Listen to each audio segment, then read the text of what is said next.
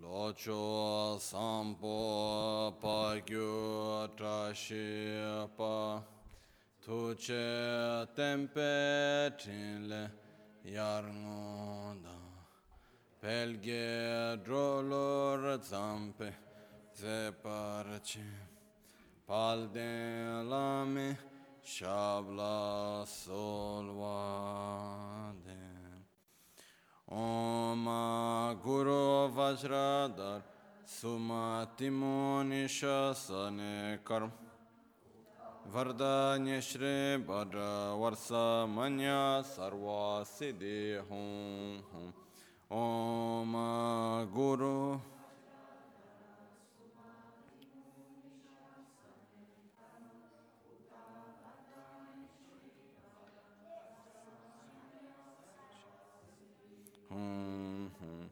ओम गुरु वज्रधर तिमुनिशन कर उत वरदान्य श्री वर वर्षामन्य सर्वसिद्धि हूँ ओम गुरु वज्रधर सुमतिमुनिशन कर्म उत वरदान्य श्री वर Varsamanya Sarva Siddhi Om Guru Vajradhar Sumatimo Nishasane Karm Uta Vardhanya Shri Bhadra Varsamanya Sarva Siddhi Om Guru Vajradhar Sumatimo Nishasane Karma Uta Vardhanya Shri Manya Sarva Siddhi Hum Om Guru Vajradhara Sumati Munisha Sane Karm Utta Vardanya Shri Bhadra Varsa Manya Sarva Siddhi Hum Om Guru Vajradhara Sumati Munisha Sane Karm Utta Vardanya Shri Bhadra Varsa Manya Sarva Siddhi Hum Om Guru Vajradhar Sumati Munisha Sane Karm Utta Vardanya Shri Bhadra Varsa Manya Sarva Siddhi Hum Om Guru Vajradhar Sumati Munisha Sane Kar Uta Vardanya Shri Bhadra Varsa Manya Sarva Siddhi Hum Om Guru Vajradhar Sumati Munisha Sane Kar Uta Vardanya Shri Bhadra Varsa Manya Sarva Siddhi Hum ओम गुरु वज्रधर सुमति गु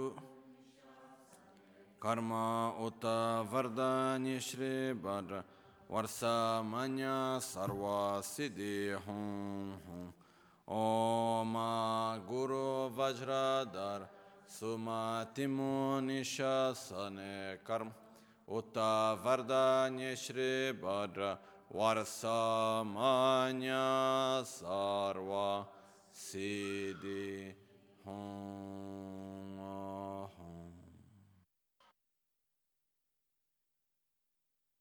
Dagi jitsun lama tujé ché nyamdā dālā tujé sikṣu so Gyebe shesan dālā tendu so Uyun sungé nāwā tsedu sol Tseche nyingne sowa debe tse, dechen korlo visu lekshu ne, yela sampe dedun ma lupa, geme lhunge drubra jinge lo, sonye sodan dikdun shape tse, dunge namge yinsu lekshu, labche tsonye yonsu tsopa dan, chera nye dun chamra jinge lo, Chancho parge nyensen tukun tu niwe peme siudru lekshun. Chancho drube gegen kunshishi. Tungen de la drubra jingi lo. Dagi lo na chela chopa dang. Chemi samchor ngenpa shiwa dang. Chedan timbe dedun malupa. Peme lungi drube. Ya bēmē lhēngē drupē jīngē lō dōrnā tēngnē tsērā tamchē dāng tēchē pārdu nēgāw tam.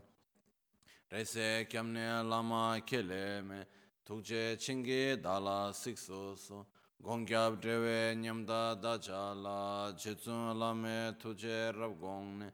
Kōdāng sūngē nāwā drāl mē tū ñamsū nyōwē kēsān tōp rāsh. Kiewa kundu yanda lama dan, drame chiki pela long chuchi, sadan lamge yenden rab ne, dorje change koba nyur toba shon. Pakyuke kudang da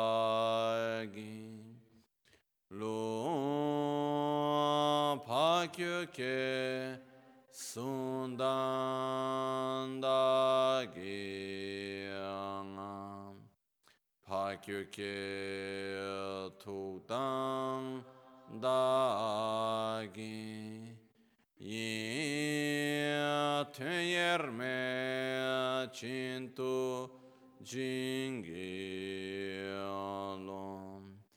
pa kö kö ku dang tu jing gi lo ma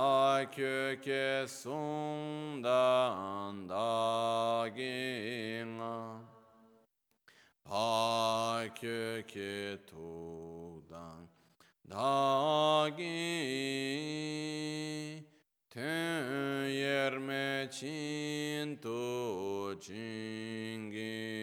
lum ma kyo ke sundan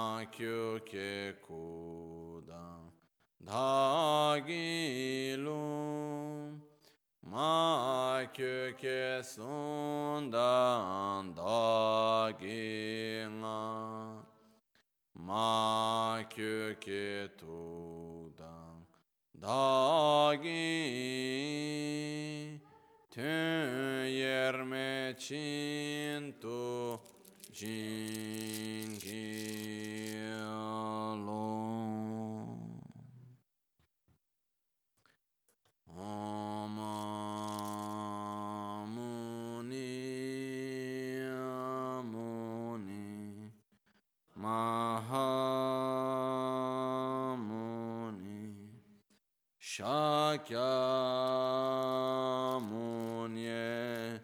Soham. Om Muni Muni Maha. Shakyamuni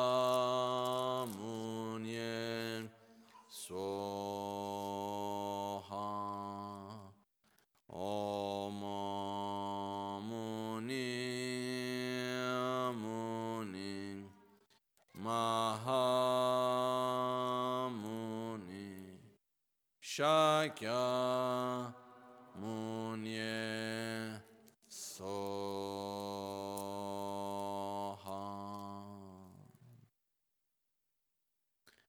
Sashi Pagi Chushi Medotra Rirablin Shinide Gembadi Sangye Shinto Migde Uwargi Drogun Namda Shingla Chupar Shu. Yedam Guru Ratna Mandrala Kam Niryatayami. Sangye Chedan Tsoge Chonamla Chanchu Pardo Dani Kyapsu Chi. Dagi Jinso Give Sonamgi Drola Pinchira Sangye Druparasho sāṅgye chedan tsogye chonamla chanchu pardo dani kyabsu chi dāgye jinso gibe sonamgi drola pinchir sāṅgye drupar. Sāṅgye chedan tsogye chonamla chanchu pardo dāni gibe sonamgi Drola Sangye Druparash In the Buddha, Dharma and Sangha, I take refuge unto enlightenment through the practice of generosity and the other perfections. May I attain Buddhahood for the benefit of all sentient beings. I was reflecting a little bit on the part of the text that we are now, which is regarding the wrong view of the self, the constructed wrong view of the self. No? And um, what came to my mind basically is that, sure, for us it's difficult to understand the debating and understanding between the, these old philosophy schools, mainly because actually we have no real knowledge about them. No? We have never studied them, uh, they're not part of our own culture, most of it. And uh, on the other side, I was asking, what are the constructed views that we have in our culture? Because this is also very important. I think nowadays it becomes is a bit different than what that was at the time of Shantideva. Thousand, let's say here in the West now, and uh, India, 1,500 years ago, it's a bit different culture and uh, background and so on. So, as we know, our culture, the way how we think, as we grow up, the information we receive, the stories that are told to us, the, all, all of this, it actually molds up our own way of thinking.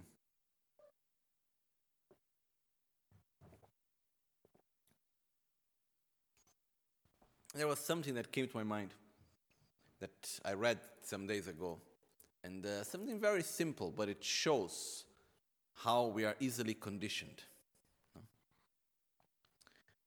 Why pink is the color for girl and blue a color for boy? Is it true or, or not true? When we look at pink, would we put a boy with pink? A girl with blue, maybe why not? It's not that bad, but a boy with pink, maybe it's a little bit more difficult. It depends, you know, on our own way of thinking. Why, when this started? Why it came like this? You know, this started around 1920s. Actually, until 1920, when color started to be available in society, because before that, dyeing cloth was very expensive, so there was no such problem of what color children wear. You know? Everyone wear the same color. Basically, uh, because there was. Basically, because of the fact that there was no much possibility of getting actually cheaper cloth with dyeing. So everywhere, all the children both wear the same white, gray dress. It, made, it doesn't make much difference now. Then we got to a point when actually start to become available with the industrial age to have dyeing in the color. No? And then they start to choose. And actually, in the beginning, in 1918, it was all the shops, the marketing was pink for boys and blue for girls.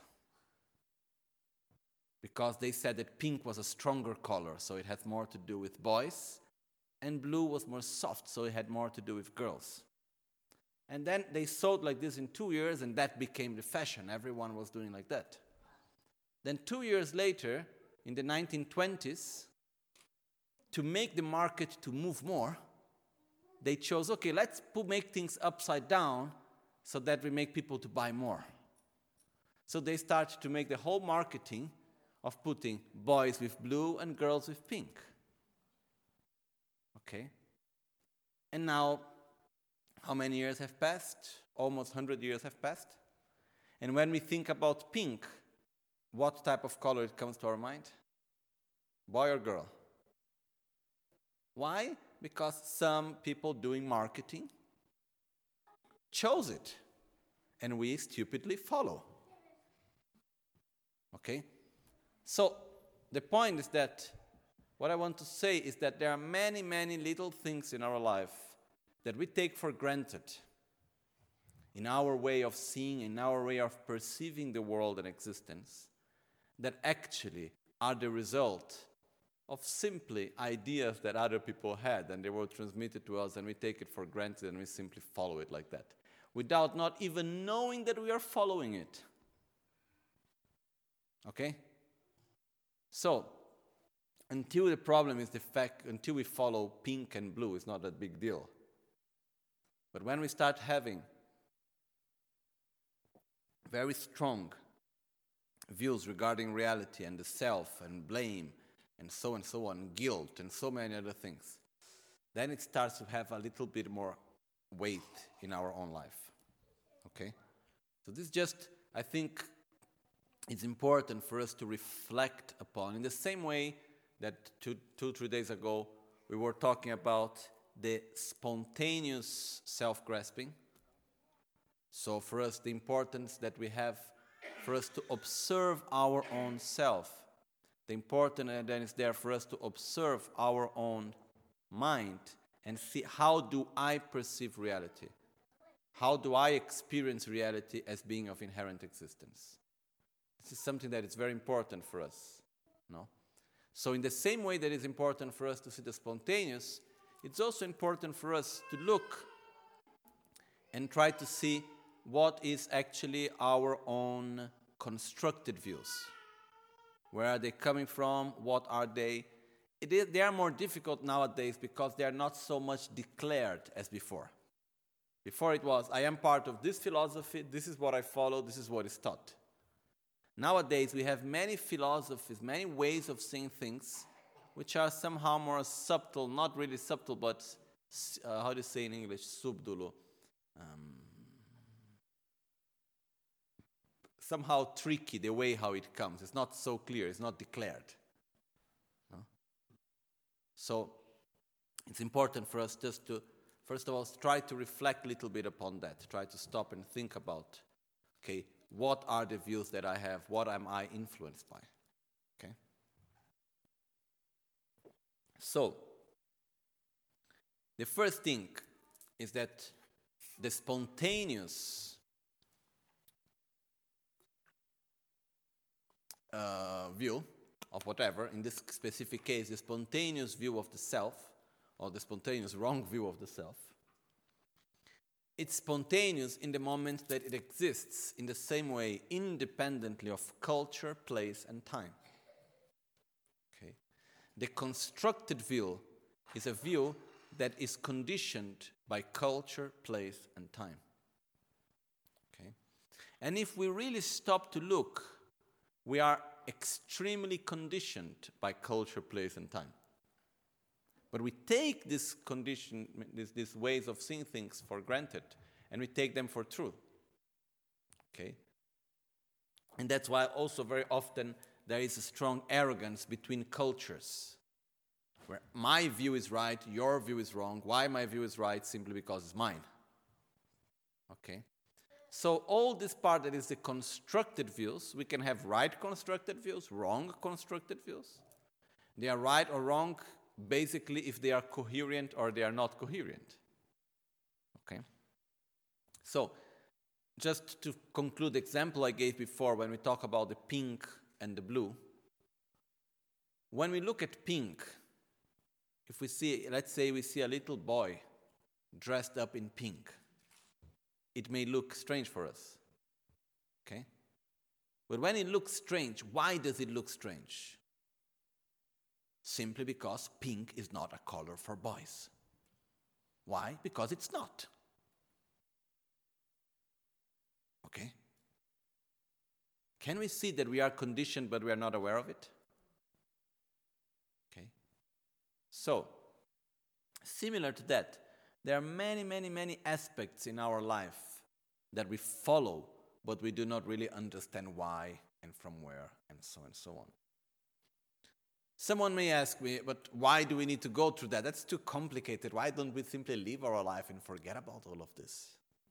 No, everyone is free to do as you like, but what I think is that the moment that I start understanding from where I am conditioned to see things in one way or another, I find my own freedom to be free from such conditions. I can share, I can choose what I like to follow, what I don't like to follow. If I want to follow pink and blue because I think that the guy there in the 18, 1920s, he was correct in making this choice. And I like to follow this way, it's okay, you know, I'm free to follow as I like, but at least be aware. Do not take things for granted in this manner. So let's try to understand some aspects because I think well, I'm not sure, I'm sure I'm not able at this moment to go through every aspect of the condition of our constructed view of the self, constructed wrong view of the self according to our own culture. But some aspects I would like just to share. Okay. First, for first of all, normally, okay, I'm generalizing here. We cannot talk on the specific of every one of us, but normally, um, most of us we say that we believe in science without really knowing what science is. True, no? Very often we say, oh, but scientifically it's proven, and we have no idea. We just say that it's like this because someone told us. Okay. And if we look, for example, regarding the self, first of all, we are conditioned by a view in which we take for granted that with death everything ends. This is the common view. This is, if you are sane, you will see things like that. That's scientific. If you're a little bit, you know, out of the line, if you're a little bit, how to say, um,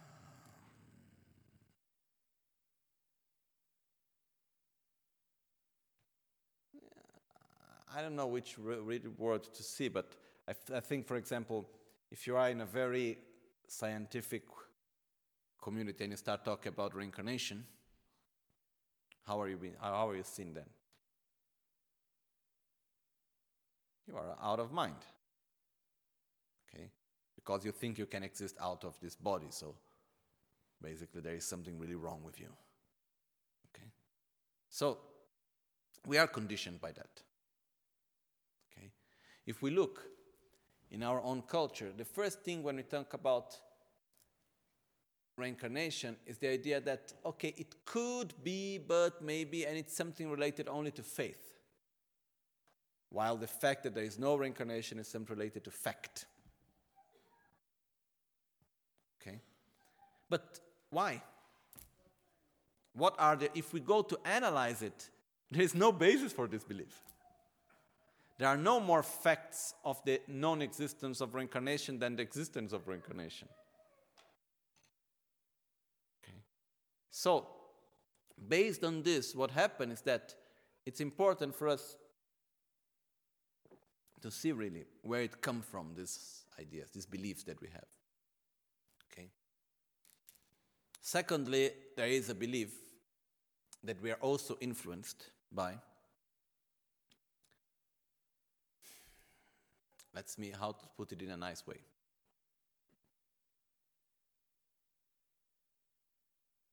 We are in our culture influenced by a monotheistic view of a, by a, a monotheistic view of a God creator of all, right?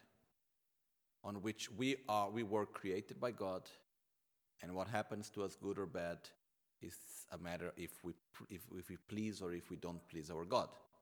Okay? I'm not saying if you believe on that or if you don't believe on that. I'm not talking of the fact if this is right or if this is wrong. Okay? I'm not entering into that. Okay?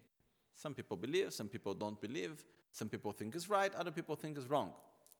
And I have nothing to do with that. Okay?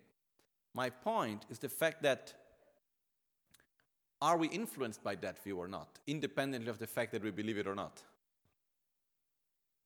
Yes. We see ourselves as victims and we blame ourselves for what we do. So we have guilt in one way. So instead of looking for our own resources, someone else must give it to me because I don't come from myself. I don't depend on myself. If things go bad or good for me, it's someone else that will decide it in a way. Okay? So I believe that when I look around and I talk to people and I observe and so on, I see an influence in our way of thinking. that comes from this own culture also. That is something that we are not aware that we are influenced by it very often. But the way how we relate to ourselves, the way how we relate to situations, the way how we relate to people, the way how we see ourselves, if we see the sense of guilt that exists in this society, which is tremendous. Okay? All this is related to this image of the self, which is constructed. So, one of the steps that Shantideva is doing here is to deconstruct the images, the wrong images of the self that we have constructed. Okay? It's not a simple process because they are culturally constructed since our childhood and our parents and grandparents and great grandparents.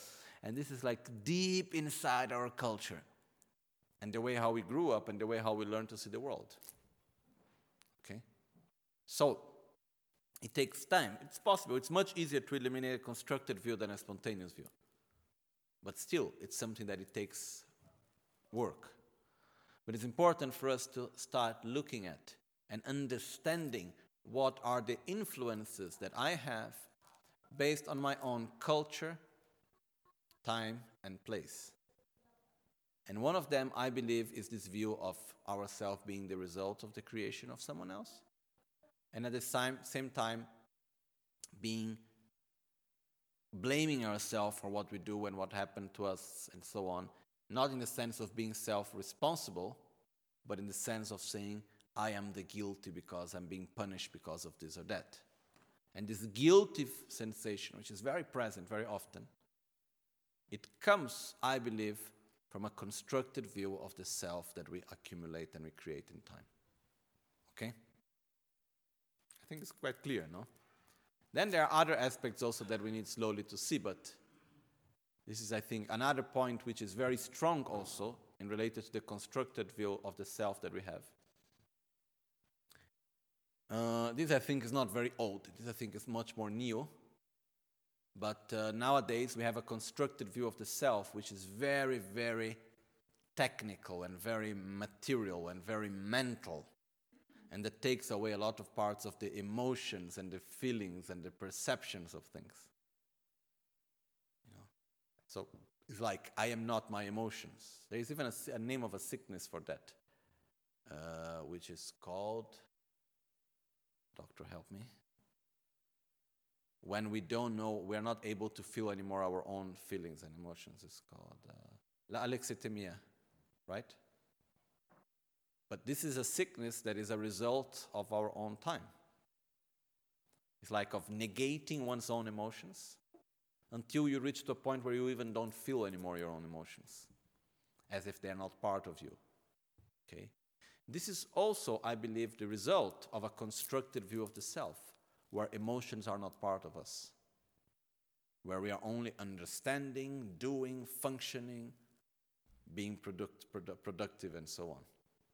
So all of this is slowly parts that constructed ideas of ourselves that we have accumulated in time. And we are a result of all of that, the way how we see ourselves. Okay? So, um, I was just, I just added nothing really important that was the same things with some little details more, but when we talk about science, no? the attitude that we have to nowadays towards science is the same attitude that we always used to have towards religion believing it blindly. You know, we follow it as following a dogma. Most of us have no idea about the scientific views. We cannot understand it at all. And still we take it for true in our own lifetime, in our own experience, and in our own knowledge, many of us don't have much knowledge in regarding that, but how many times have science said something and after shown that actually it was wrong and changed view? Did it ever happen? Tens of times? Hundreds of times? Thousands of times? Okay? So, so many times it happened that first say one thing, then after say something else. Okay? It's okay because it's part of the process of knowledge and understanding and research. But we take for granted when he said something because science said it so. Like sometimes, even to justify something that Buddha taught, we say, oh, you know, scientifically it says like this. Then we feel more comfortable. Oh, even the science said that, so Buddha might be right, you know? Yeah, but we feel more comfortable because that's our religion, you know? That's what we blindly believe. But science itself, I'm not against science at all. I'm, I am very much in favor of the true science. And uh, if anyone wants to go a little bit more deep on what I'm saying, there is a video by one friend of ours actually called Rupert Sheldrake. And uh, this video, it's uh, to find it, you just make a search in internet. You make uh, on YouTube, you do Rupert Sheldrake. It's a little bit more difficult to write, but you do Rupert Shel- Rupert banned video from TED. Okay, it was banned from TED. And uh, in this video, he's talking about the dogmas of science. And uh, it's very good, actually. The way how he's showing how we believe in things that actually are dogmas. Okay? One of the examples that he's giving by that is the speed of light.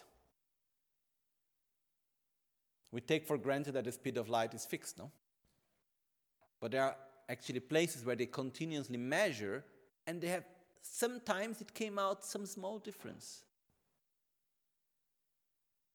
So, is it fixed? If there was some difference? No, but it cannot. No, the difference is not taken into consideration. Why? Because the speed of light is the speed of light. They're absolutes. Things that don't change, and that's how they are. Okay. So, anyhow, if you want to know more about it, you look the video. The point is that I was remembering the Congress in Holland when the first time, and uh, there was this moment where David Servan-Schreiber was showing this video talking about exactly the aspect of how science works no? and how often science, I want to say, doesn't have really the best way of judging things. And he was giving the example of acupuncture. I remember this video, he showed this example where acupuncture is not scientifically proven. Why? Because scientifically, people are not able, scientists are not able to prove how it works. So he gave an example. They made one testing of acupuncture, one study, in which they took one point of acupuncture, which was on the left, on the, if I remember well, on the side of the little finger of the left foot. Okay? And by putting a needle there, that was a point to stimulate the eyesight.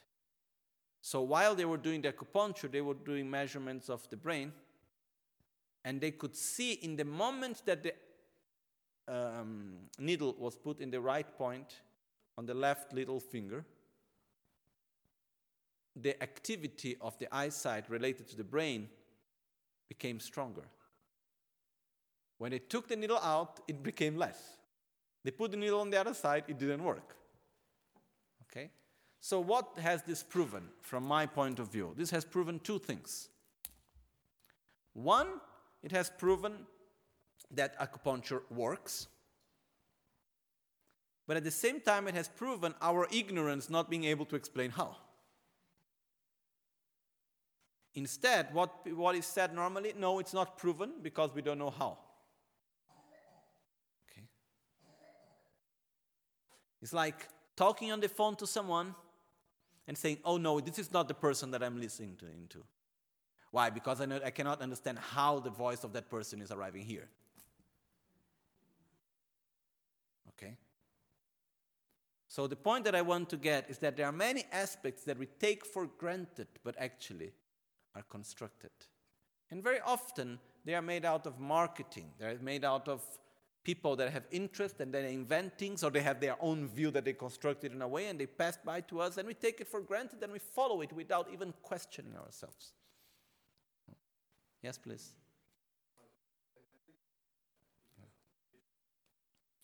This is the, what you are saying is regarding the some years ago when they opened the um, clinical trials. No, what Rohir is telling if I just explain better for everyone, is that some years ago in the United States, whenever a medicine is put into the market, it must be it must go under trials, clinical trials to see if the medicine works or not, right? And what happened is that for many years, the result of all these trials they were kept secretly. Public, what people were not allowed to have access to it. And then, after some years ago, after many people making uh, trial causes and so on, court cases, it was open, and some independent scientists start to analyze all the data. And the result that came out is that for most of the, I don't know if it's for all or for most of the psychopharm. Yeah, so I just repeat for the other people in the listening. Is the fact that when they checked for the antidepressives, all these medicines, which here comes a connection with what I said before in Italian also, they saw that of all the trials that were given, if we took into consideration all the trials that happened, not only the ones that were published, actually there is almost no difference between the actual medicine and the placebo effect. Okay? So, this is showing what? That we are using medicines without actually having any proof that it exists, that it functions. Why? Because we are conditioned to the fact that they function. And on this, it comes what I said before. This year, I got some mess that made me shocked. In Brazil, uh, there is one medicine called Rivotril. And uh, in 2007, it sold 30,000 boxes.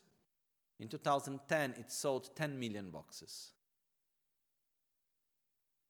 So this shows actually all the marketing that is behind and everything and how much we become conditioned to that. And the point that I want to get is that, you know, we believe in reality in a way. We follow things. Why? Because someone told us and there is a beautiful marketing behind. And that's what we believe and so on and so on. And that's what it becomes. The same thing happens with the news. The same thing happens with many other things. Okay? But the point is that all of these conditions the way how we see reality, the way how we see other people, the way how we see ourselves, so many aspects out of that. So it's important for us to understand what condition us and uh, if it's positive, if it's negative. And this helps us to open our mind to see so many things that we take for granted that it should be in this way. No. It's like the same thing when you look, I made example of dressing uh, of blue and pink. The same thing is like boys or men using a skirt or a dress. Until a short time ago, in the beginning of the 19th, boys would use dresses because it was easier to move, cheaper to do, easier to wash.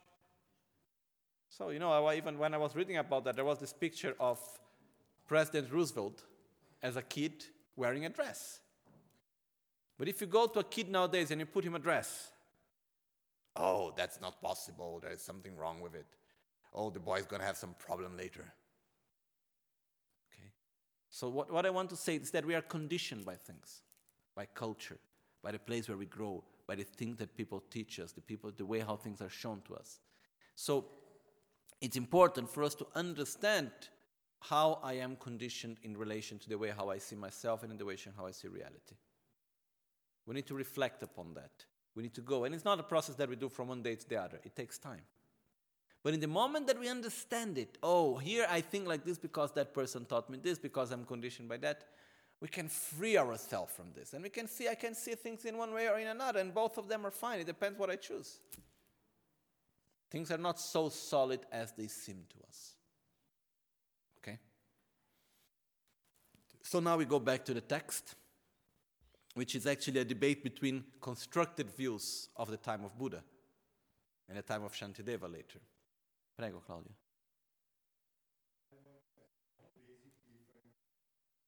Yeah.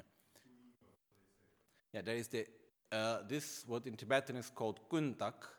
Kun means old, tak means projected.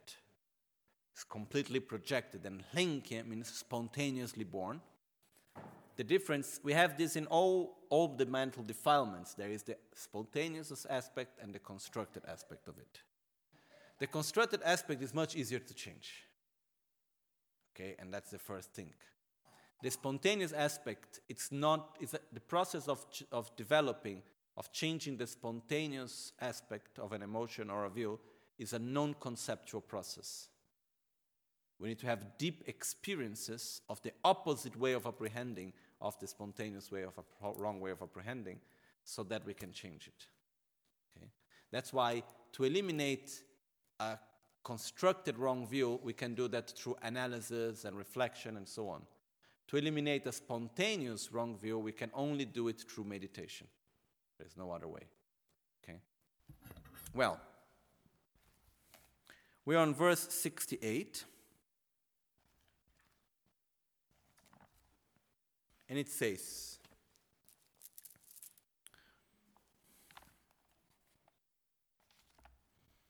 verse 68 and 69. It's another school called the Nyaya uh, Vaisheshika, which says, Furthermore, something lacking intention cannot be a self, as the Nyaya Vaisheshika asserts, because of its nature of lack of intention, just like a vase and such things.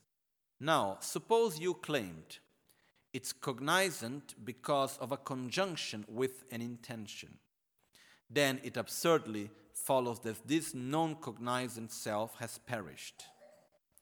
And if the self were in fact unchanging, what could have been done to it through a connection with an intention? Moreover, space is non cognizant and inert like that so it as well could become a self. What does that mean? There is this, this school that asserts that the self it's something that we possess, that is inside us, not that we possess, but that, that is inside us, that is permanent, unchanging, somehow pure, that is not, it's always been there, it's always going to be there, and that's the true self that is inside of us. It's not the mind because it possesses the mind and the body. Okay? It's a little bit similar to the view that uh, we have been seeing before on the spontaneous wrong view of the self. When um, we look to our own selves and we think, Do I have a body and a mind? And the answer that comes is yes, it's my body and my mind. So if I have a body and a mind, where is the self that possesses the body and the mind? Find it.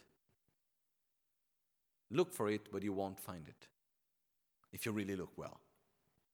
Okay? While not looking for it, you find it. When you really look for it, you cannot find it. Okay? So what happened is that we have we have we live with this experience that we exist independently of body and mind, that we possess body and mind. Because whenever there is a relation of object of possession and possessor, the one that possesses inev- inevitably must exist independently of the object of possession. Okay? So, this is what's happened when we talk about possessing a body and a mind. And we see that this is not possible. Actually, we do not exist independently of body and mind. We are composed by body and mind, but we do not exist independently of body and mind. Even when we die, there is two body. Anyhow, this school, for me, it looks like going, trying to justify somehow and explain this existence independent of body and mind. So they are giving a whole explanation about it, saying that the actual self when we really go to look, where is the self? Oh, the self is deep within you, and it's something that never changes, that is permanent, that is there, that possesses the body and the mind. Okay? So then the Madhyamika are saying, well, then, how can actually the person, how can actually the being perceive anything if it is a non cognizer, if it's just, it's not, it's not a mind? Then it says the self can perceive things because it possesses a mind. So through the mind, it can perceive anything. then it comes and say, okay, but then strangely, in the moment that the self perceives anything, automatically the self ceases to exist. Why? Because it's permanent. And then it's not anymore permanent, so it's not anymore the self. Because it changes. Before it was not cognizing, then after it's cognizing. Before it was not perceiving anything, then later it's perceiving something. When I look at a glass, do the body, the, the mind is seeing the glass, but is myself perceiving the glass also or not? Am I perceiving the glass? Yes. So, in the moment that I perceive the glass, and I perceive the glass because this hypothetically existing per- permanent self can perceive things through the actual mind, so it's not more permanent because it's perceiving things. It's changing object of perception and so on and so on. So automatically it's not possible for it to be a permanent self. Okay? So this is basically what these two verses are saying. Now we continue on because there are some, I don't want to take too long on this verse because there are some other parts which are really very nice. Okay? So, now we enter one part uh, which is very interesting also, but it's the part in which actually the Madhyamika uh, is answering uh, questions and um, objections that are made to it. Okay? And uh, the first, and here we start on verse number 70.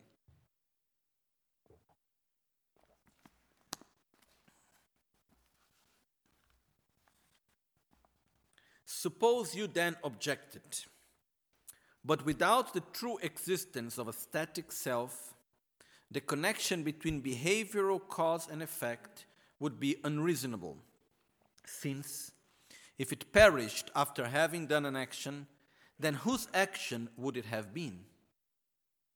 Well, since it's established for both of us that the action and the result have a different basis, and that the self has an, active role in this, isn't it useless to debate on this point? Okay, so let's see it. What happened is that, first of all, the question that is coming here is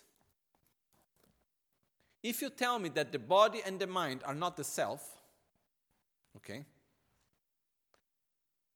uh, and you tell me that the self actually, at the same time, you tell me that the self is impermanent, you're telling me that the self is not permanent, how come you can experience the result of what you have done 20 years ago or in another life? Let's talk about this life because we are conditioned to think others don't exist, so it's easier. Let's say 20 years ago I did something, okay? Is it possible that I experience the result of what I have done 20 years ago today? Yes, right? But when I think about myself 20 years ago, when I think about myself now, was I the same or have changed? When I was a little kid, is the body the same body? The continuity somehow, but the body is not the same. The mind is the same mind? The mind is not the same mind. Okay?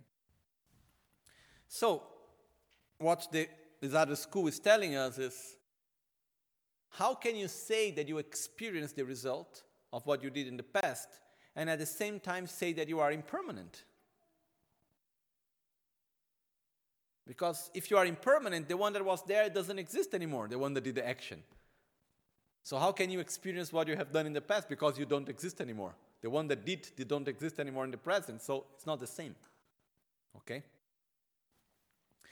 To understand this better, let's look in another way. There is this concept which says nothing is created and nothing is destroyed. Everything is only transformed. Okay? Which is related to material. Right? then from this point of view, I could say, okay, the glass is nothing more than sand transformed in a different way.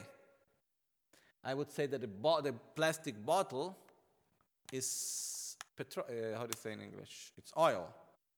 No? Petrol? Oil, no? Petroleum. Okay? Okay. So what happened is that based on this, what happened is that can I say that this is this object here is sand transformed? Somehow yes, but it doesn't seem so right, right? If I come and I say, "Oh, can you bless me some transformed sand?" I need to drink some water. It doesn't fit so well. And then why then we say send? What it was before being sent? It was something else, and before being that was something else, and before being that was something else, and we could go to the infinite, right? Okay? So, okay, materia is something that it's constantly in transformation. There is no more volume or less volume in universe. That's what we think at least. So, instead, what makes a glass to be a glass? Does a glass have a beginning of existence as an end and an end of existence? The glass? I'm not asking about the material. I'm asking about the glass. Does the glass have a beginning of existence and an end of existence? If I take now and I throw the glass at the floor, it breaks into hundreds of parts. Does the glass still exist? There will be the transformation of the glass into a lot of pieces of, gla- of glass, but it's not a glass for drinking water, right?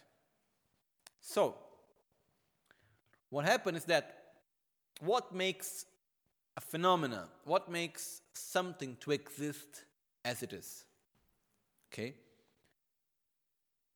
is the fact that there are parts which we call the basis of imputation, and there is a name that is given to it.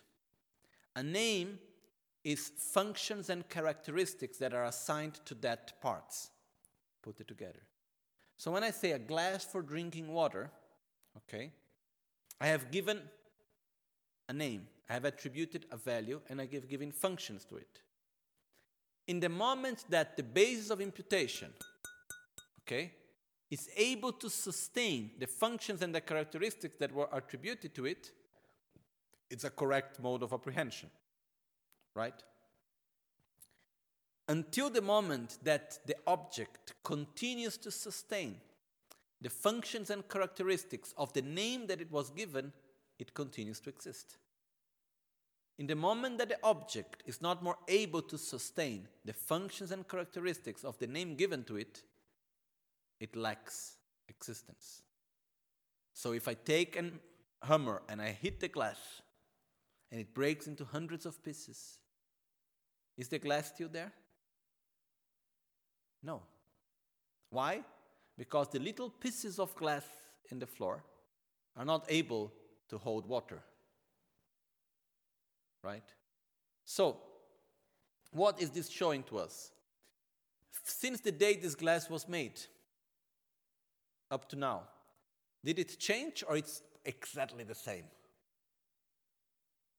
It changes, right? That's obvious. Okay? If we look well to it, there is some place, there has some little changes and drawings and uh, something. And actually, when thinking about this, I remember that I don't remember who, to whom I was talking, but it's interesting that glass as a material is not seen, a, is not seen as a solid material. Because glass changes, it's always, it's actually soft somehow.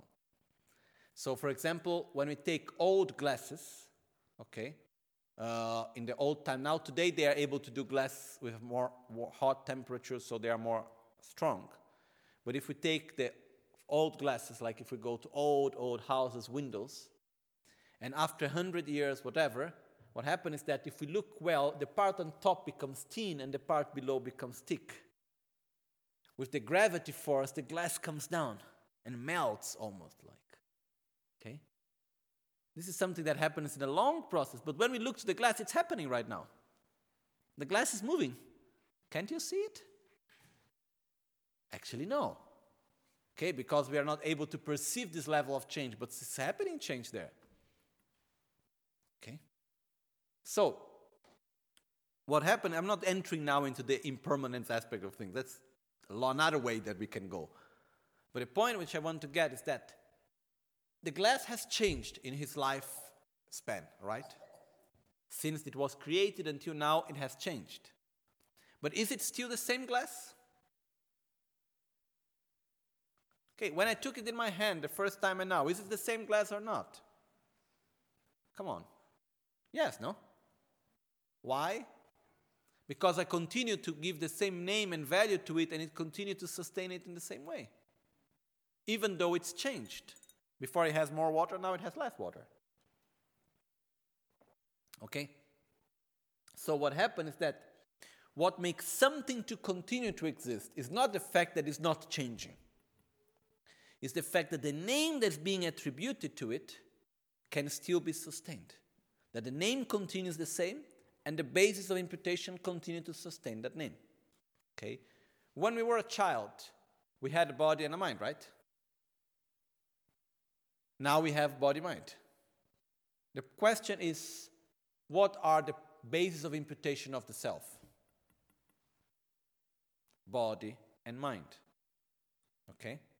We exist in dependence of body and mind, right? So, as I exist in dependence of body and mind, the body, when I was a little child, and I said, me, mama, me, even I don't say, but I can feel myself. And later, when I learn to say a name, okay, we still have an identity of self, right? Even if we go back to our memories, the oldest memories that we can get when we were a little, little, little kid, did we have an identity? Yes. There are things that we like. What is the self? Okay, this is another question. What is the functions of the self? Okay, the functions of the glass is hold water. What's the functions of the self? Experience reality and act. Okay? Experience sensations, perceive reality. Experience reality. That's the functions of the self. Okay? So, if we would go back to see, when we were a little kid, there was a self there which has a body and a mind. Okay? Now, the body of the mind of today, is it the same or it has changed? The same continuity, continuity, but am I still a little baby? No, my body has changed in many ways. I became bigger, fatter, whatever. Before I was more cute, now I'm not as cute as I was before, whatever, okay? So we change in time, right? So what happened is that the body is not anymore the same. The mind is not anymore the same. But we are still there. It's the same me. Okay. So, what unites the me, the self of the 20 years ago, and the self of now? What unites both of them? The identity of self. Because at that time, there was an imputation of the name me, myself, I, that could be sustained. And now, and during this whole process, there continued to be an identity I that was always sustained and continues to be sustained today. That's why it's me. No. There is a connection with some part of the brain, but it's not something related only to brain. Because if it was only related to the brain in the moment you die, you stop existing. The mind, yes.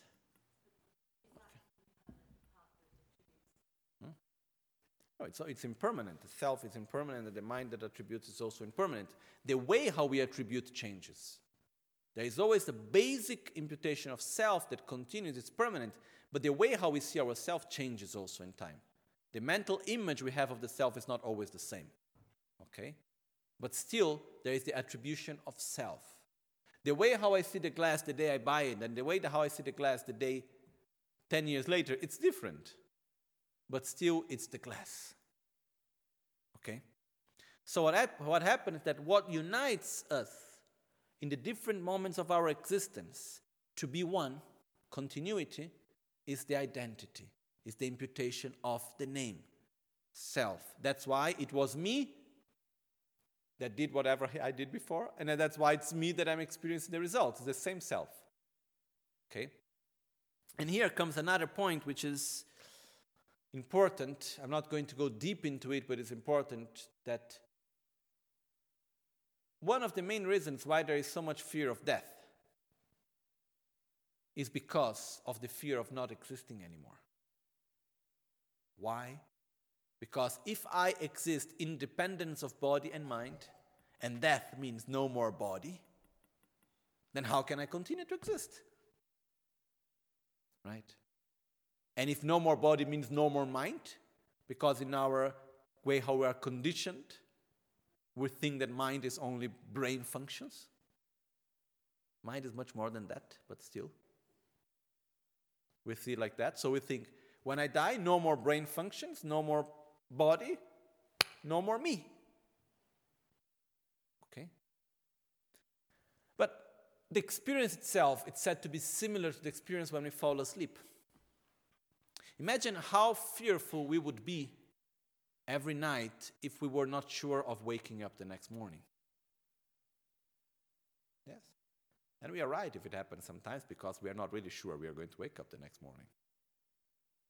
In reality. Okay?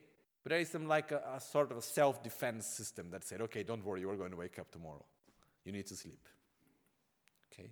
But if we if generally speaking we were not sure of waking up, then it would be a, we would be very afraid of falling asleep. But when we fall asleep, it's very, very similar to the process actually of dying. Falling asleep, it's very similar to the process of death. Okay, I'm not entering into details on that right now, but it's extremely similar. It's the same process with different strengths somehow. Then what happened later, we fall asleep. Then suddenly, boom, black. Then we wake up in a dream. When we wake up in a dream, what happens? There is a whole reality there, a whole psychophysical reality. We have a body, we have a mind, we can listen, we can walk, we can fly, we can uh, eat, we can smell, we can think, we can feel fear, we can be happy, we can have all these things. Okay? So there is a body of the dream, the dream body.